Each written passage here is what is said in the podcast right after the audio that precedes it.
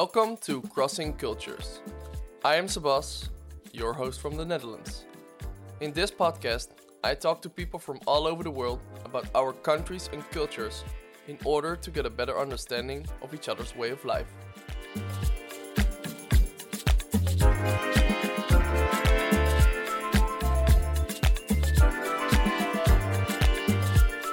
Welcome back to Crossing Cultures. I am today with Hi, my name is Nataliia, uh, Nataliia Vdovichenko. Um, yeah, I'm a Ukrainian student here in uh, Tilburg University. Um, yeah, I'm excited to have this conversation with you today, actually. nice, yeah, um, Ukraine. Have you ever been there? I haven't been there myself. I no. Is it worth visiting? Of course. What is this? what is this for a question? yeah. Where do you? Where are you from? I'm from Kiev, You're from the capital. from the capital, yes. What is Kiev like? Um, it's amazing. It's a pretty huge city. Officially, there are three and a half million people living, but I think unofficially it's actually more. Um, it's very ancient because uh, it used to be a capital of this really old um, Slavic um, uh, country um, in the eight in the ninth to thirteenth centuries, I think. And, uh, And how can how yeah. can you how can you see that in the you in the can structure of the city? in um, in the culture that's still left. For example, some ancient churches uh, and just the way the city is built. Actually, I saw i- indeed some pictures of Kiev because I did a bit of research. okay. uh, and they have like those very nice golden roofs. oh my god! I don't know what that was. Yeah. Wh- what what are those buildings? Yeah, those are some Orthodox churches, because ever since um, those times, basically, Kiev uh, was a spiritual center of the of the region. Um, so we have uh, a lot of these sacred places and spaces, and um, people from around the area would just go there and uh, to pray. I always wonder what is the difference between an Orthodox church or religion. I don't know Mhm. if you know, but Some things, yeah, actually. Um, I read about it last week, so Okay. that's a very timely question. yeah. Because people keep asking me. So basically, Orthodox is older. It's an older form of Christianity, but also um, the role of priest is less um, um, highlighted than in the Catholic Church, for example. Mm, okay. yeah. And also you can see a lot of differences in like architecture indeed and the way the and some customs as well because since it's um it's pretty ancient, right? There is a lot of uh, mixture between still some pagan traditions that uh, we used to have back in the days Really? and Christianity. Yeah. Okay. Well, we are recording this just before Christmas, right? So, for example, for Christmas, um, we have a certain set of traditions. For example, you cannot sit at the table before the first star is up, and then there have- First star. yes, first star, Okay. yeah, In have in the sky. yeah, in the Okay. sky. Yeah. and then uh, at the table you have to have twelve dishes, not more, not less. Precisely twelve. precisely 12 yes and then the first um, uh, dish that you have to take you have to take three spoons of this um, thing called kutya which is a mixture of uh, like honey poppy seeds uh, wheat seed not wheat wheat Yeah. yeah. the other yeah, the other one um yeah and some nuts and it it um, it is supposed to bring you a really nice and fertile and um, um, prosperous year. All right. And yeah. um, is this also an inheritance of the Orthodox religion, or does it? Yeah, Is that's that's why that's why I say it's like a it's like a mixture of of different traditions and cultures that uh, were um they're developing throughout the years. Yeah. And And uh, there there are different examples to it as well. For example, for we don't have carnival before Easter. Not at but all. no. You don't know what know you miss, shocking. man. I I know. oh yeah, you know. You've been living here for quite a while. but we have our own alternative. It is a holiday called Maslyana. Right. Mm, Basically, it's like a butter week before the uh, before people start fasting. Uh, every day you have some um, you have to eat either some cookies or um, pancakes, cakes, something with a lot of uh, sugar and butter in it. Um, and also uh, a lot of like folk holidays uh, in the central squares are taking place and people are dancing and singing and it's fun but it's a different way of fun and um, we don't usually drink alcohol i think those days So, because you told me um, just before the episode that you're going to Ukraine tomorrow, um, Or- next week next week. Oh yes, Yes. next week, almost. I- That's for Christmas, I assume. yes yes definitely So what's what what are your plans? What are what do what does a yeah you just explained what what are you gonna do? Mhm. Uh, but uh, actually, a lot of people celebrate it not in December but in January. So it doesn't uh, apply to all the Orthodox countries, but some of us have a different calendar. Because what are the Orthodox countries? I have to know that first. well, let's start with um Ukraine, Belarus, Russia, Bulgaria, Romania. Yeah, the countries in the region, basically. they all have their own form of Christianity, so to say. Do I say that correctly? In the sense, it's not uh, Catholic, right? Mm, mostly not. Or is there also the Catholic Also Church? is Catholic. Also, Also, in Ukraine. Okay. We have uh, quite a mixture as well, but predominantly Orthodox, I think. okay, that that's the more dominant Yeah, yeah. Interesting. Are you? Uh, do you consider yourself Orthodox? Oh, that's a good question. Very personal.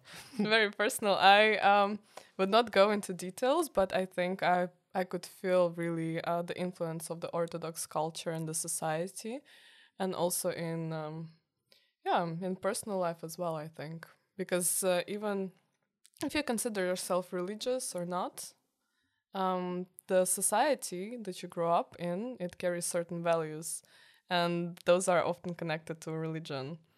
Um, so yeah, What- I, what- I can really. What is a very important value in Ukrainian culture? I think family. Family. Yeah. Yeah? Yeah, yeah, definitely. Yeah. Uh, Could you elaborate on that? Um, I think that we have a lot of uh, respect to our parents, grandparents, but also I think family ties are more close because um, because of the political and economical situation. For example, you cannot really rely on the government, so you more rely on your family more, and Oh. parents have um, uh, parents try to help their children to kind of uh, yeah with education with uh, with living etc etc but also when children grow up they start helping their parents of course and um, yeah in in the system of um, family relationships you don't really yeah you don't you try to exclude this reliance on the government so it's more like a give and take within the family Interesting, because I also talked to Benze from Hungary, mm-hmm. and he also said there's a, that there's a general distrust in the government in in Mhm. Hungary. Uh, would you say that is the same in Ukraine, or you cannot compare it? It's different situation. Both countries uh, have a different political leader, of course. But do you recognize some of that feeling? Yeah, absolutely, absolutely.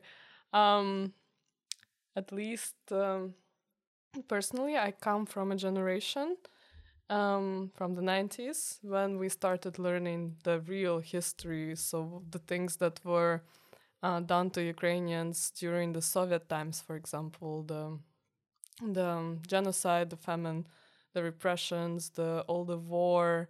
Under Um, Stalin, right? Yeah, yeah, yeah. Under Stalin. Ukrainians, or they were not yet Ukraine. Were they already Yeah, yeah, Ukrainians? yeah, they were yeah. Ukrainians. Okay, yeah. they were. They've They're always been always Ukrainian. Ukrainians, Okay. Uh, they suffered a lot under Stalin, right? Yeah, yeah, yeah. it was really terrible, and also my family was really affected. And actually, um, not only mine. Whenever you're in Ukraine and you talk about this genocide, everybody has a story to tell from their family. Really? Because back in the day, um, around 10 million people have died, have starved to, de- starved to death. 10 million people. Yeah. And that Some some sources say it's up to till 15 actually. and is the genocide the same as the famine or is it Yeah, yeah, it's the same one. Yes, yes. okay? yes. Can, can you maybe shortly explain what happened? Yeah, definitely. Um, basically, um, during the 1932-1933, uh, food was taken from uh, Ukrainians, which is pretty crazy because Ukraine has this really fertile land, and Yeah. this that year uh, there was something with weather conditions, so already something went wrong back with uh, how it was naturally um yeah how it happened naturally. But even those things that people had people still could collect the peop- mm, the the food that uh, they have gathered in the previous years for example even the seeds that they would use for planting something in the following years everything was taken by uh, by the soviets and um, this food was supposed to go to all the other Soviet Union, but actually sometimes it was just um, being rotten in this uh, uh, storages The and- warehouses. and the warehouses. Yes, while people were really starving, and if you uh, would go into uh, the field and try searching for food, they would just kill you. Uh, people were hiding um, seeds, like women were hiding them in their braids, for example. They were burying some pieces of food uh, for for later, but even that did not help, and it was terrible because people were just uh, on the streets. They were just dying. They were just it, yeah, it, it's really terrible.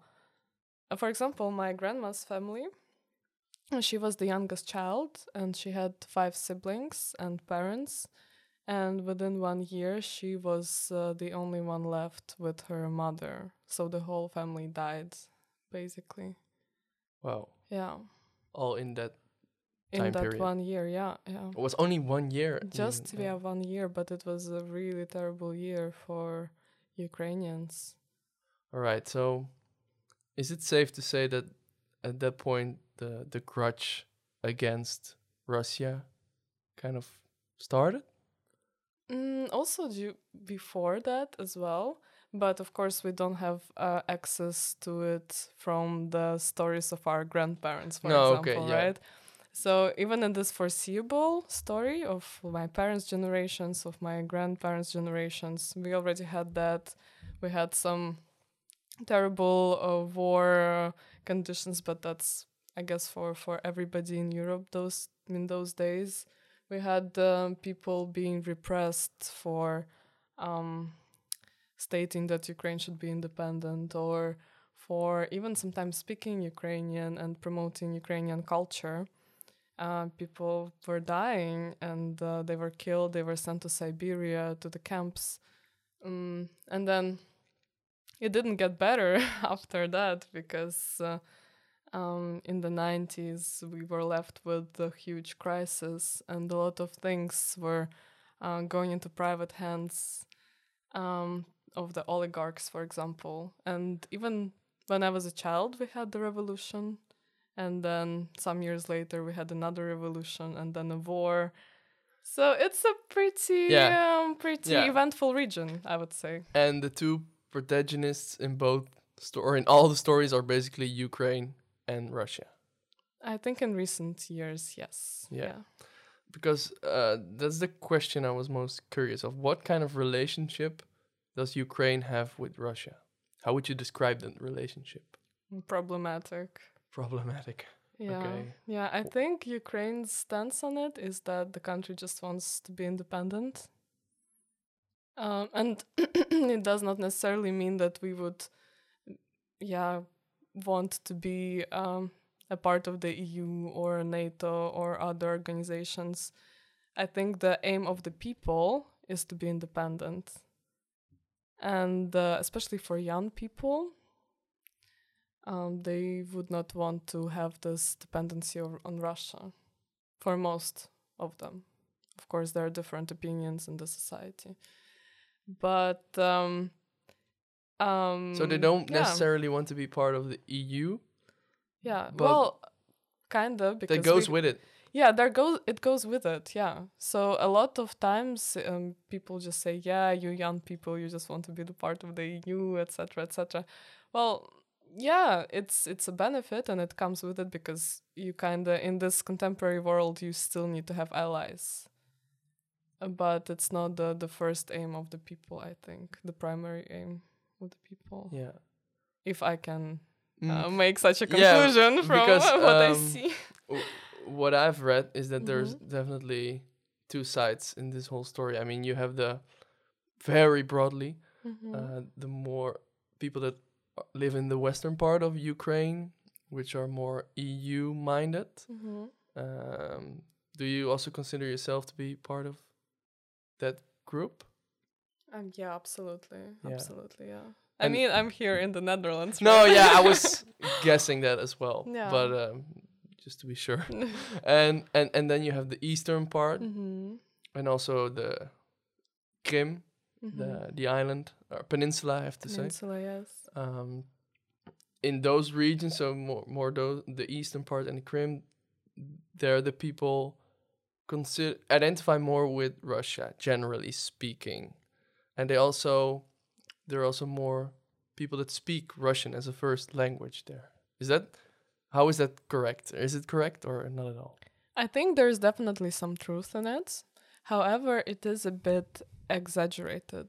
So this divide between western and eastern part and between Ukrainian language or Russian language, for example, is much more um, promoted than it is actually um, than you can actually experience it in real life. And this is something. It's it's like a strategy. It's like a media strategy, right? You kind of uh, implement this uh, conflict uh, embedded into the people's minds, while are- strategic is it? You think? Strategic. Sorry.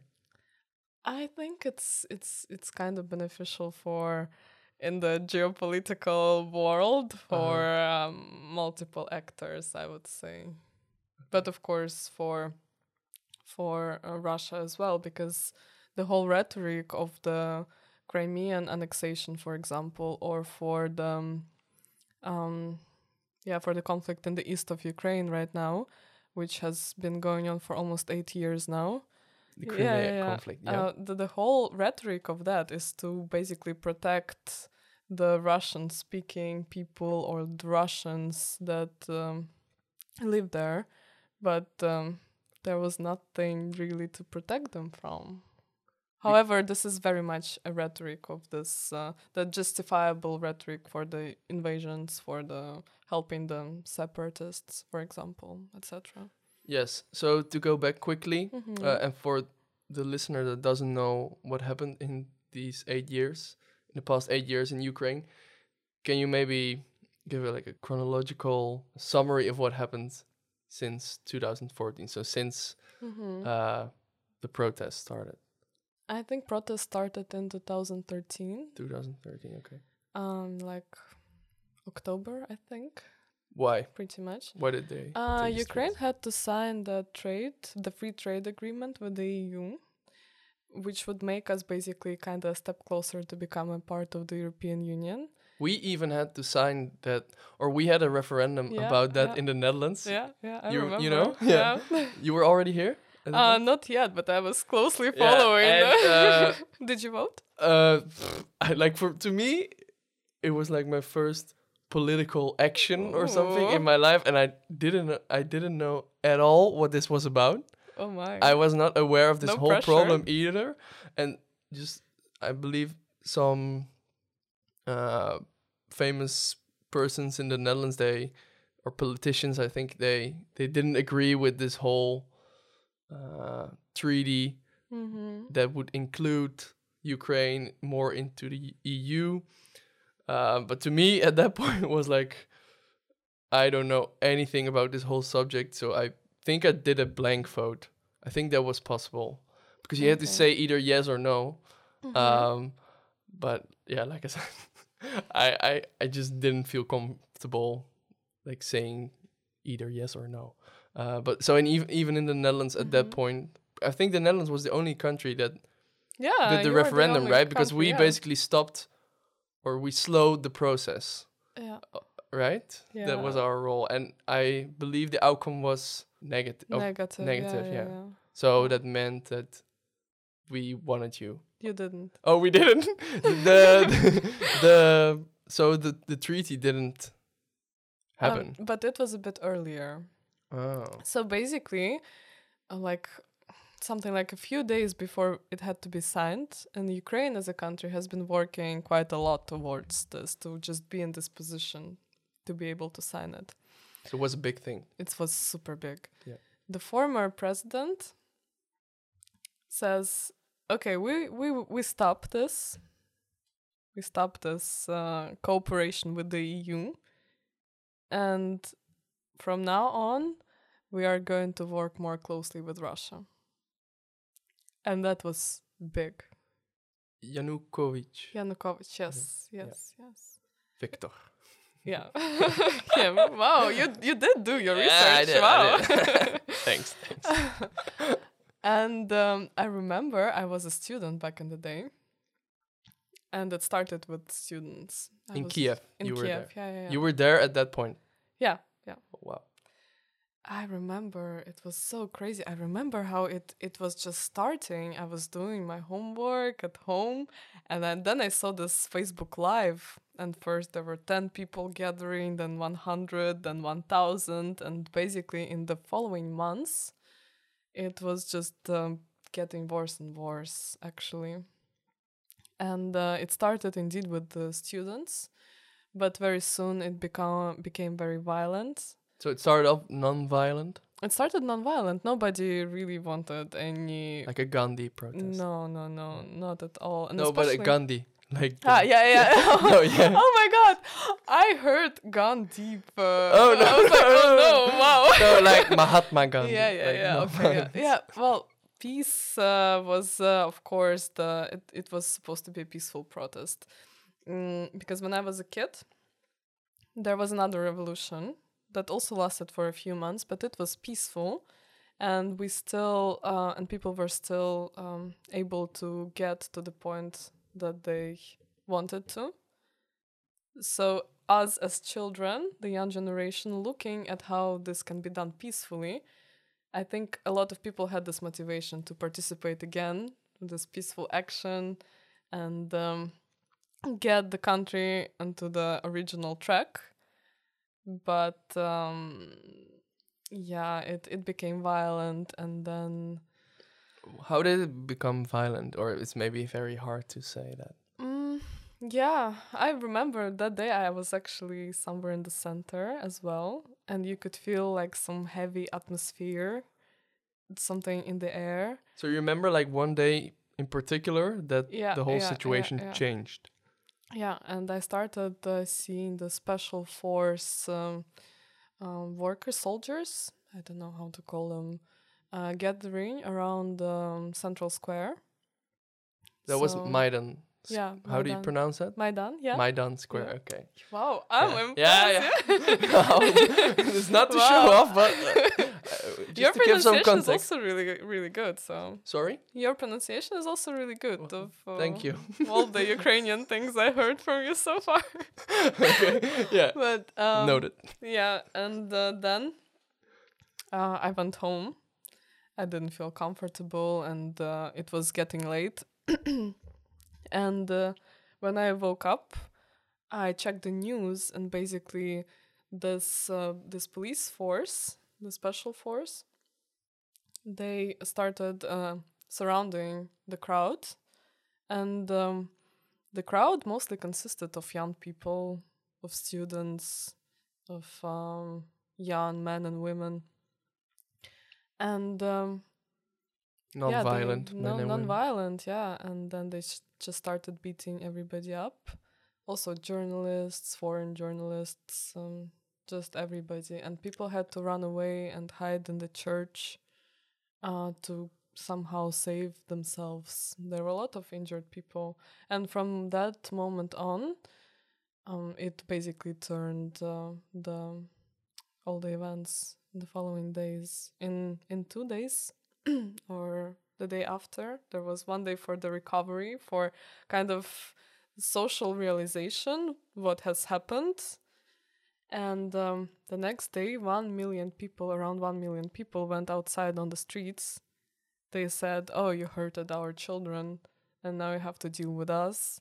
And for everybody it was like a crucial moment. If we don't fight now then where goes our um, freedom of speech where goes our freedom where do we go politically Now or as never. a country yeah now or never basically people were quite desperate to um, yeah to kind of participate after that yeah well okay. So then the parents kind of uh, defended their their babies. yeah yeah pretty much yeah Okay, and th- and then um, how did this? It wasn't a protest anymore. It was just yeah it was like war on the streets. Yeah, it was it was really heavy. I I have a lot of things to say about it. I don't know how Yeah. much. Uh, Yeah, yeah. Okay. spit up, spit them out. yeah. Um. So in the center, all of a sudden, uh, there were barricades built to protect the protesting crowd. Um. They. It was it was something. It was weird, right? Because if you were on the streets, you could see that people really wanted peaceful protests. But there were some people like provoking uh, the police. And um, many say that these were actually people hired to do this, so that police can justify um, Beating you up. beating you up. Yes. Um, yeah, there were. But there um, were a lot of interests involved, right, in this because Mhm. I also heard or read, I think, that there were also fascist groups entering this whole. yeah, those were the people who provoked it. Okay, But thing is, as a, just as a citizen in Ukraine, I barely heard about those groups before, before that uh, protest. Like uh, they they were not really a part of the public sphere that actively actually. it just popped up yeah. at that point. yeah, very very convenient uh, Yeah, point. yeah, Yeah, like yeah. no no conspiracy thinking, No. but uh, hmm you know, Yeah, suspicious. maybe a bit. maybe a bit yeah and um, yeah it was crazy i remember um, once i um, appeared in the wrong place at the wrong time because my university was in the center of the city as well and my mother called me nataliia where are you and i told her yeah i'm just after my classes you know having a little walk and i'm going home now and she said yes you have to go home immediately. And the moment she said that, I was like, yeah, I mean, okay, sure, I'm going to metro now. So I'm going to metro and it's closed. And in the city of um, unofficially around 5 million people, right? Um, officially, we remember three and a Yeah, uh, if you close down metro, the city is going to collapse. So and they close they they closed it just in front of me the central Oh, station You, you literally saw the gate Yeah. closing. yeah yeah so i turn around and uh, by that moment i already hear some explosions and some people shooting etc etc i look around and i see these men carrying other men fully covered in blood and um, I hear somebody screaming, some some weird atmosphere. You don't know what's going on. You don't know where to go.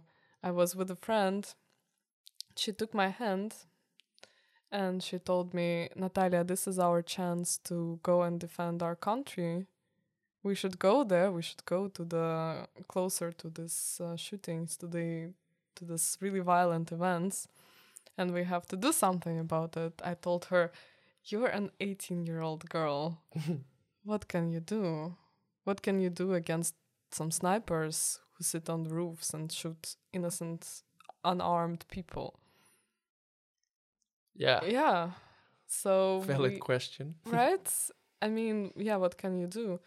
So somehow we tried to run away and hide. We uh, tried to go to another metro station. It was also closed.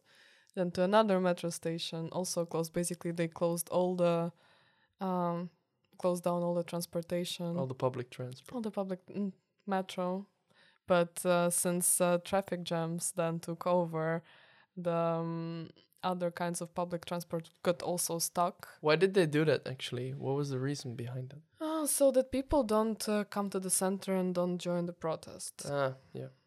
yeah and then i tried to call uh, taxi they did not even pick up because it was uh, yeah it, the, the city just collapsed i tried calling my parents i couldn't because the major mobile um, satellite uh, companies Yeah. they belong to oligarchs who i think at that point supported the Pro Russia. yeah. So nothing worked. Internet didn't work. Whoa. You couldn't call your parents. You are stuck. And it's a big city, so you cannot just start walking to your house and you also don't have a bike. You you have you have nothing. Also as a student, it was I think um mm, January or February. It was cold. You have no money. You're you're just there. You don't know what to do. And um, I had this logic. Uh, okay, let's go and hide in the church. At least for now, they're not going to attack the church, right? So I It's guess sacred. Yeah, yeah. I mean, Mhm. right? Um, That's what you think. yeah, that's what you hope. no, but back then it was really um, a shelter, a place of shelter. And I think we spent around six hours there waiting for the situation to kind of calm down or resolve. We hoped maybe at some point um, we could call our parents, or maybe at some point um, the metro would start working again, etc. But no, nothing. And I don't know how, but somehow that day I managed to get out of the center. My father picked me up, but it was also a story on its own. It was really hard to find each other, even because the streets were so crowded, like at the, at the festival. You could not move freely, even in the center. And a lot of people died that day, and in the following days as well. The first thing you do when you wake up is checking the news uh, seeing how many victims uh, were there last night. What did you miss? It was, uh, yeah, those times were really terrifying. And um, yeah, there were deaths, right? Yeah, of course. uh, yeah. That's yeah. That I can I can only imagine how it should have been f- for your country to be in uh yeah what is it, it like utter chaos Mhm, just uh because it, it's a revolution mhm. uh I I've never been in one I don't know if I should be happy with that or not um but yeah and the the day after uh, the or I don't know if it was the exact day after but the president fled right Y- Yanukovych Oh, yeah. I think that happened sometime around that, or even maybe a little bit earlier. He still lives in Russia. Yeah so he fled to Russia Yeah, he Yeah. fled to Russia. Um, I think a lot of um, countries pu- have put some sanctions on him, so he also cannot really move uh, anywhere outside Russia. He's also wanted. Yeah, he still lives there. yeah Yeah. yeah I, I I do have kind of an idea of how it was because Mhm. uh, I told you I watched the documentary Winter on Fire Yeah, that's a really good documentary that describes the events really well. I think. yeah Yeah. Yeah so it was accurate Yeah, it was. well yeah it was yeah, real yeah. footage so Yeah. So you can you also have some images of uh, what I've just told you about. Uh-huh. yeah it was really like I said war on the streets yeah. you could yeah, see guys f- uh, firing at each other. Yeah. Um, And we also had this. Um, so we had police or special forces kind of uh, trying to fight the people, but also we had these groups of uh, either former prisoners or some kind of criminals or some just some sports people who need extra money. and they were walking around uh, the city in small groups and uh, just putting some pressure and horror on the citizens so they also don't go outside and don't try to protest etc and um, what the locals did local uh, men mostly they also formed the groups to also monitor the city uh, and um, yeah have peace because they couldn't um, hope for police at that moment anymore to protect them. So it was up uh, to citizens to kind of form these groups and go outside and um, do something. And I've never seen so much social action ever in my life as those days.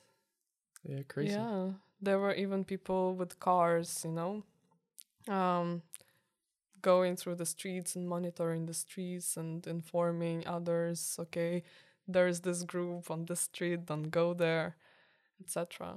Civilian surveillance. Yeah, yeah, yeah, basically, yes. Okay, so in in a sense, the protest protesters won this protest and Mm-hmm. the revolution because the president left, but then in the aftermath, uh, something else happened, which is the annexation of the Crim- Crimea. Yeah. And how did you experience that, or how did people in U- Ukraine see that? I can um, say from like personal perspective. Back then, it was just so surreal. You could not believe that this was actually happening. So you were just done with the revolution, and then you have this other thing going on, thousands of kilometers away, and you see how um, I think they have put the Russian flag on in the um, like a city hall or something like this. And and this was one of the first signs that okay, we we are actually as a country we are losing Crimea, right? And it? back then, yeah, it was just so crazy to realize because as a child you always go to Crimea with your parents and Oh. it's a really beautiful region. It is um, um, geopolitically important Because it has a harbor. yeah, yeah, yeah Yeah. and especially like a, a big uh, military base of Russia right now. But um, yeah, I you couldn't believe that this was actually happening, and for me, only when I moved to the Netherlands, only like after a year of living here, I could fully realize what happened back in the day. Yeah. And I moved here in 2017, so a few years later. Let's yeah, say. yeah, Exactly. It has to. Yeah, to land. Yeah, yeah, yeah. And even that was not the end of- to it, right? Because we also had um, the military conflict in uh, Donetsk and Luhansk starting afterwards. Um, there were some regions under the risk of um, um, development through the same scenario, but uh, the Ukrainian activists and um, volunteers and uh, um, some military people they could um, defend those areas basically. Yeah. Yeah. And, and to this day, uh, there's still a lot of conflict, right? Or I mean, the war has been going on ever since. Yeah, yeah, yeah. It's and it's crazy that uh, nobody talks about it anymore because whenever I go to Ukraine yeah. and I watch the local news with my family, for example, every day there are reports about new deaths, about new uh, military action, about new shootings. Every day, every single day. This is really the uh, yeah. It's dominating the daily yeah, news. Yeah, yeah, yeah. Yeah, indeed. Because uh, to be honest, I wasn't really aware that it was still happening. Uh, I thought it happened back then, and then it kind of everyone moved on or something Mhm. like that. Uh, but that's really uh, my blind spot, um, either because the media doesn't Dutch media doesn't cover it, or that I'm not um, informed well enough myself. I actually, until I did research for this podcast, I didn't know that this war was still like going on just as heavily as it as it was um, in 2014. Yeah, and even more, it uh, keeps on expanding. The territory occupied right now is more than Belgium, Netherlands, and maybe Luxembourg together. It's insane. Yeah, and and Russian troops are settling next to the Ukrainian border, right? Yeah, as we speak now. Yeah, as we speak, indeed. Yeah. So I don't know. I don't know what's about to happen. Yeah, me neither. And um, every time I have this feeling, right, when I go home, it's a bit uh, tricky. Like, is it going to be a safe trip in that respect or not? Because they say right now that Russia might attack in January and that they have uh, 1,075,000. 175,000 um, troops gathered around the border. Yeah. Yeah. Like is it only to impress Yeah. Ukrainian people or the Ukrainian government Or the US government, maybe. or the US government EU as well probably. Mhm. It's very it's a geopolitical statement obviously, but Yeah. the question is what will happen with these troops? Is it Yeah. just only showing your your guns Yeah. uh, or well well really let's really hope it will not um, I really hope that it will be, it will stay,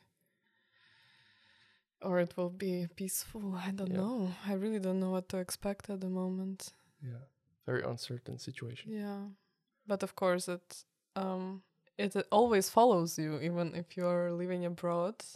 You always think about it and you always follow the news and it really affects you as well. Because it's just yeah, so sad to realize that your country has to go through this and all these innocent people, innocent deaths. Yeah. yeah i can imagine if it's your home country and you have a bond with all those people Mm-hmm. through your own nationality Yeah. uh, no of course you don't want them to suffer okay Yeah. um well so something totally different now yeah. um i want to shift focus to uh, to the netherlands a bit and your Mhm. experience here mm-hmm. for the last 15 minutes yeah w- when did you arrive again Uh, four and a half years ago, so in 2017. okay first impression at that time you still Um, remember It wasn't my first time in the oh Netherlands. okay yeah, I kind of, you know, I thought that I would come here specifically, so I visited the place before. I think some of my first impressions was were that the country was really organized, really clean, really uh, looked after, kind of. You know, yeah yeah you know what I mean? I, I know what you mean was it different in kiev for example because i also think it's a very clean city right Yeah, but uh, even yeah, even in Europe, the Netherlands I think is one of the best countries to live in probably. perhaps perhaps Yeah. uh, and you can see it on the streets but also in the way the bureaucracy works or just the um yeah, just the whole social system I think is super highly organized and automated and digitalized. Definitely. yeah um i think that's true it's no yeah it's uh, i don't have much material to compare with like i've only Mhm. lived in mexico Mhm. but i haven't lived in any other european country for more than half a year for example but i think no yeah we're well organized I, it's safe to say that yeah, yeah, definitely, Yeah. definitely. I think another thing that I noticed was um, the power distance at your workplace, or even the power distance? Yeah, power distance. So basically, in some countries, uh, many countries actually, if you are working with somebody and um, he or she is your or they are your boss, um, you can really feel it, right? hierarchy. Yeah hierarchy. You would not go and uh, just you know drink coffee with them and chit chat. You're lucky if you can do that. But normally Yeah. that's not the case. Yeah yeah yeah. Well here people are so open. Um, i'm working as a student and research assistant. So maybe it's also something with the academia or just this department here but i really feel so welc- welcomed and supported by my colleagues. Uh, that's really amazing. I think. Do you feel like you're on an equal level with them? Yeah, absolutely. They would listen to you and um, uh, actually um, be interested in your opinion. While sometimes in maybe some other places, this is uh, this is a different kind of uh, Yeah. yeah. No, I, I, I definitely think you uh, hit the right spot here because in the Netherlands we we consider ourselves as a very equal society. Mhm. Uh, everyone that goes uh, beyond or above the average, that also is a downside. we don't Mhm. because we often don't wish each other uh, to excel. Uh, but that's what that's another thing that I will come down to. I will come back to that. Mhm. But we see each other as a as equals. Um, so even when someone is your boss, we still think of each other as as the same. Uh, Mhm. The boss is no better than the employee. yeah, that's that's, really precious. I think. Yeah. So we we see ourselves as a very no, I think we are as well a very non-hierarchical society. hmm Um, bit more though, or a bit less though than in Scandinavia, for example. I think it's even a step further there, but that's a different story. Um, yet there i it is often clear who is the boss. So it maybe in the daily daily activities, you cannot really tell who's the boss. Yeah. Um, it's kind of unclear, but at the point that real real decisions have to be made, it often becomes clear who is the Mhm. boss, and um, the boss likes to treat the employees as an equal, but at times when real leadership is needed, it becomes clear who is the boss right? Mhm. So we try to behave as equals all the time, but when it's necessary, we we know who's the boss, and the boss knows, and the Mhm. employee knows. interesting. Um, yeah. So if you would have a conflict, for example, on the work floor, uh, then then it will always be the boss who feels responsible to solve this whole problem, or like I said, when a real important decision needs to be made Mhm. uh, then it's then it's the boss who knows he's the boss. Uh, Mhm. but I agree with you on in if you look at it from surface point of view, you cannot really tell who's the boss or who's not. Like the boss is not sitting in a different room than the employees, for example. yeah. As you can see in The Office, the series when the boss is like sitting in a different Mhm. office, literally. True. that wouldn't not easily happen. It happens definitely that people have their own offices, but usually we're all in the same in the same working place, and yeah. So I think you can also see it on a personal initiative. I think as um, um yeah, as a staff member uh, who is not in this uh, chair position, yeah, your initiative is also very important, and it's like basically a part of your job as well. To kind of be like, okay, I'm going to do this and this and this, and uh, mm, telling to others, okay, I want you to do this and this and this for me and for this project that we're working on. Right, so you have kind of more. you have a voice. yeah, you have a voice. You have a bit more agency over your tasks, so to Yeah. say. Right. Yeah, That is also very unique to the Netherlands, I think. yeah. It also has to do with our individualism. Mm-hmm. So we appreciate everyone's humanity. Mm-hmm. it sounds very cliche, but uh, so we also would like to give everyone that voice because everyone dever- deserves to be heard in a way. So I think that's really, really true. Mm-hmm. Uh, so i- an employee employee needs to be heard just as much as the boss. Uh, Yeah. That's what we attach a lot of value to, to be heard, to to, to not be ignored. yeah. Uh, I really appreciate that. yeah. Yeah. Well, what I wanted to say about that, the downside of that equal society, we Mhm. also have a bit of, uh, how do you say that? We don't always support people who excel in certain things that are that stand out people that stand out not always get the support they deserve or maybe Mhm. need because we have this saying doe maar normaal dan doe je al gek genoeg which means act norm you, you know it yeah, Oh, I can yeah? understand it. oh yeah you, you know, oh, I've never you- heard oh, of it before. yeah well it, it means you speak Dutch but okay yeah. Okay, yeah, beetje, nice. um, which means, uh, yeah, like normally that's already crazy enough. Uh, that's a very Dutch saying. Uh, yeah, I can feel that. yeah. a bit. Does this saying evoke something in you, or like memories, or that you think that's really Dutch, or maybe not? Mm, not necessarily, but also because um, so far in my career, I just had to do a lot of things as extra, extra research, extra jobs, extra, extra activities. Because, uh, yeah, I understand that I'm a foreign in, foreigner in the Netherlands, so it's good to have some things on your CV. Uh, but overall, I think, yeah, I think so. Yeah. Maybe because, okay, actually, one of the cultural shocks mm, when I just came here was the importance of um, a group in the student culture. So, for example, fraternities, sororities, student organizations, uh, and the whole culture of networking, I think, is very important in the Netherlands.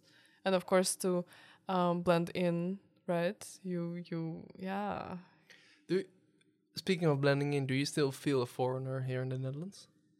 Mm. Of course, I mean, yeah, of course. Uh, I'm still learning the language and still, um, yeah, still kind of getting to know the culture. There are still some things to surprise me, but after Yeah, I even don't know my culture enough. You know. No, oh I mean. I mean, there's always things to expl- explore, so you're never done. Yeah, exactly.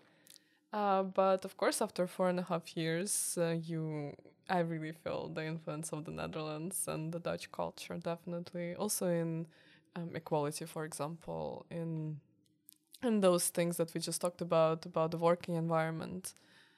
Um, e- the sense of equality. How is that in Ukraine, for example? I mean, uh, we're getting there. Yeah. Yeah, we're getting there. So there's still a lot of hierarchy. I think so. I think. But you've never worked there, or did you? Um, for a short amount of time, but mostly I even there I worked with foreigners, with international people. Oh yeah, or at like school and teaching, but it's of course also a different yeah. story, right? With Yeah, the with yeah. the hierarchy uh, situation, Yeah. position. Um, yeah. Okay.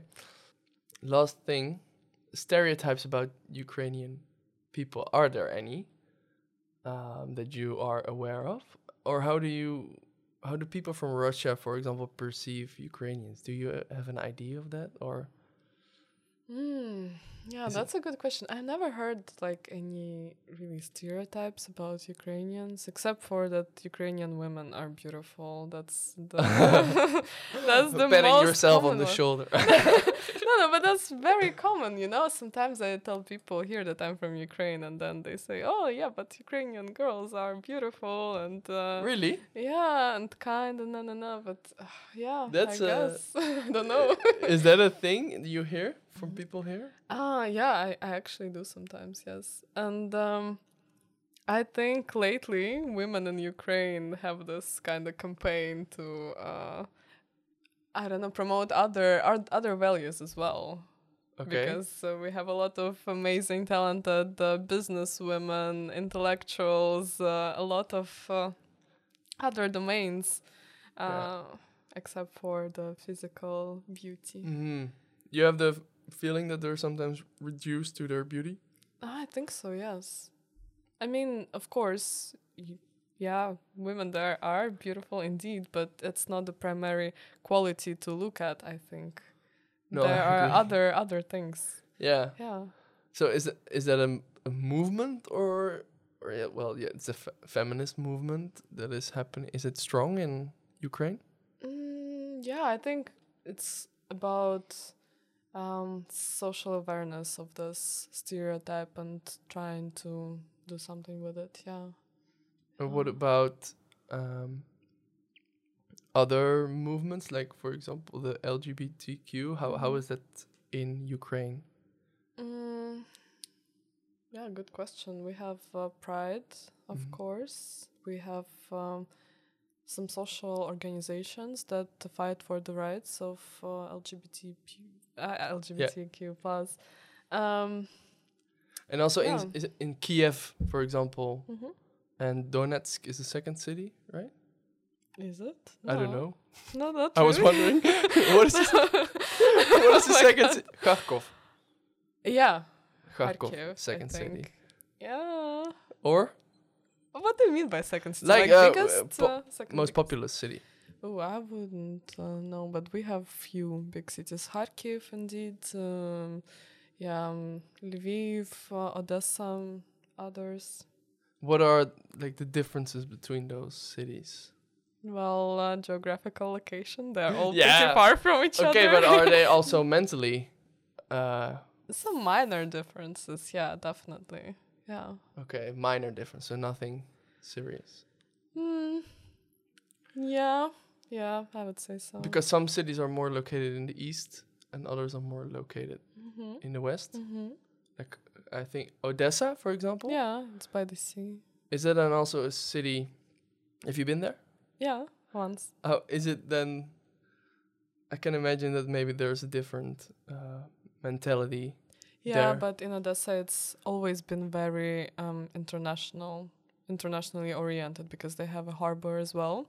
So there are a lot of people living there, uh, not Ukrainians only, but also some historically some Greek people, uh, Jewish people, people from Moldova, people from Turkey, all over the region. So it's it's really a blend. Odessa is a su- it's a different city. There is no city like Odessa in Ukraine. No? Yeah, no. And does it make it attractive to Ukrainian people? yeah, definitely, definitely. We have a lot of um, um, appreciation of this uh, of this region. Yes. nice. okay. Um, last question. Do you Mhm. ever plan on going back to Ukraine? after my studies? You mean? Yeah, or at some point in your life, Um, do you want to stay here, or whenever the situation gets better, or yeah, that's a good question because growing up, I never thought I would leave the country. Mm. Only after this um, political crisis, and is that also why you left? Mm, kind of one of the reasons for sure, because um, I think within a very short amount of time, our um, local currency, um, Devaluate? yeah, devaluated, and um, as a student, especially back in the day, it was really hard to find a job, and um, especially well-paid job.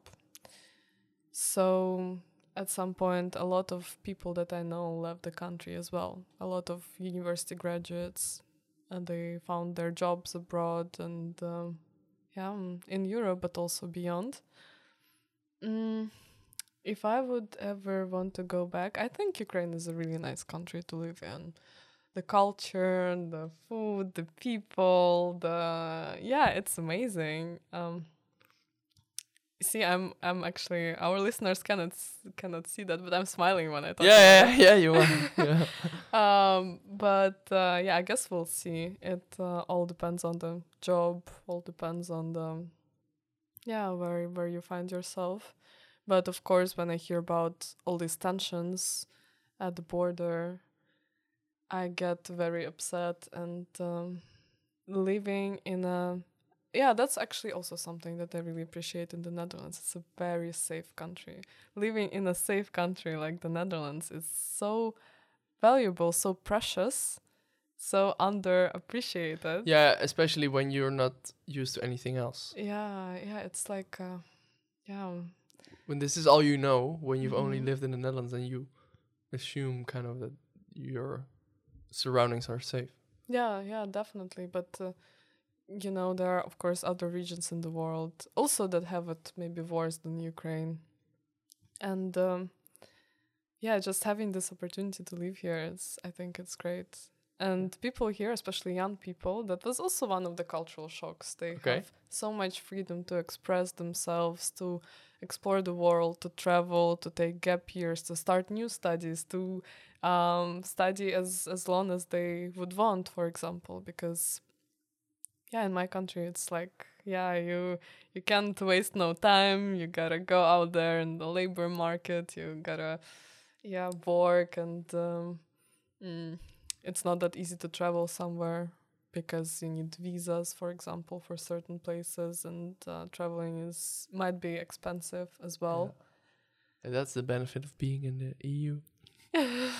and also of being in such a central country for the European Union as the Netherlands. Oh yeah, Yeah, no, true, yeah, and and close to Brussels, yeah. if you want. well, we are very close to Brussels, right? we are. Yeah, I think we're. I think we might even be closer to Brussels than to Amsterdam. Yeah, we might, right? Yeah. Um, Yeah. But that's an irrelevant fact. what an interesting. one. no, it's actually interesting. one. Yeah, I agree. Absolutely last question now. What I was wondering, what language do they speak in Ukraine? Ukrainian. Ukrainian. Okay. and what is what kind of language? Slavic language you said? yeah, it is a Slavic language. Yes. And it's f- from the same family as, like, I mean, the neighboring countries also speak.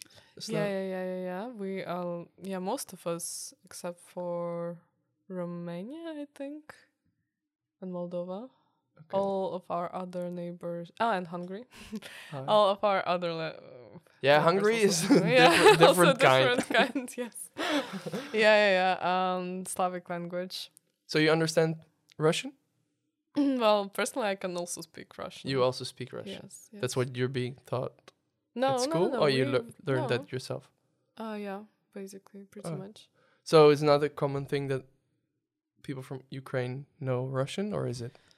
Um, yeah, I guess that depends on the region, how much you use Russian or not in your daily life. But that's not a given, given because we don't um, learn it at schools. We don't, mm, yeah, we don't uh, have like Russian on the TV or in on the media anymore, either. Just historically because uh, Ukrainian was so repressed and uh, yeah, it was uh, it was um, really you would be looked down upon if you speak Ukrainian historically. That was just the historical condition. And then, for example, the language of universities at some point became Russian in Soviet Union. So you had to learn it.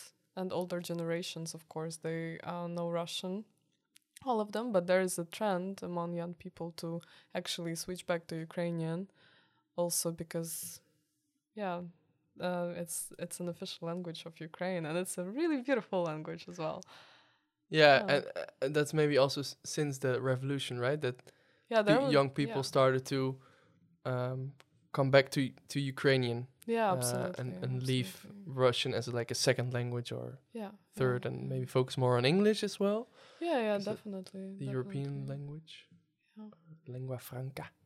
Yes, but it's of course a very controversial question up until today. The relationship between Ukrainian and Russian, and Russian is not suppressed, but uh, yeah, we have our own language basically. Yeah, and I can also imagine that it's um important question what language are being taught in school Mhm. because that's basically a political Mhm. decision in Ukraine, maybe in all countries, but especially in Ukraine. If you decide to teach English, then basically the government says we think it's important you learn Eng- English to communicate with other European countries Mhm. instead of learn Russian to communicate with Russia. Yeah, absolutely. But I think it's already a while. Well, it's been going on for a while because in my school, and I'm again from the 90s, Mm-hmm. so ever since Ukraine has gained independence, I don't think we had Russian at schools as the teaching language unless you search for such a school specifically. Yeah. Um, but yeah, even more so these days, I think. And um, indeed, there was a switch of um, regaining and rediscovering of this Ukrainian identity ever since the revolution. And uh, yeah, it really advanced. That's in those nice. Years, yeah, yeah, absolutely. So we'll probably only uh, search that feeling will only rise, right? yeah, I hope so. I really hope so. Yes. Okay. Uh, what is goodbye in Ukrainian? До побачення. On top of what? До побачення. Double bachenya. Yeah, it means uh, yeah, see you. Okay. uh, do побачення. До побачення. Double, yeah. Okay.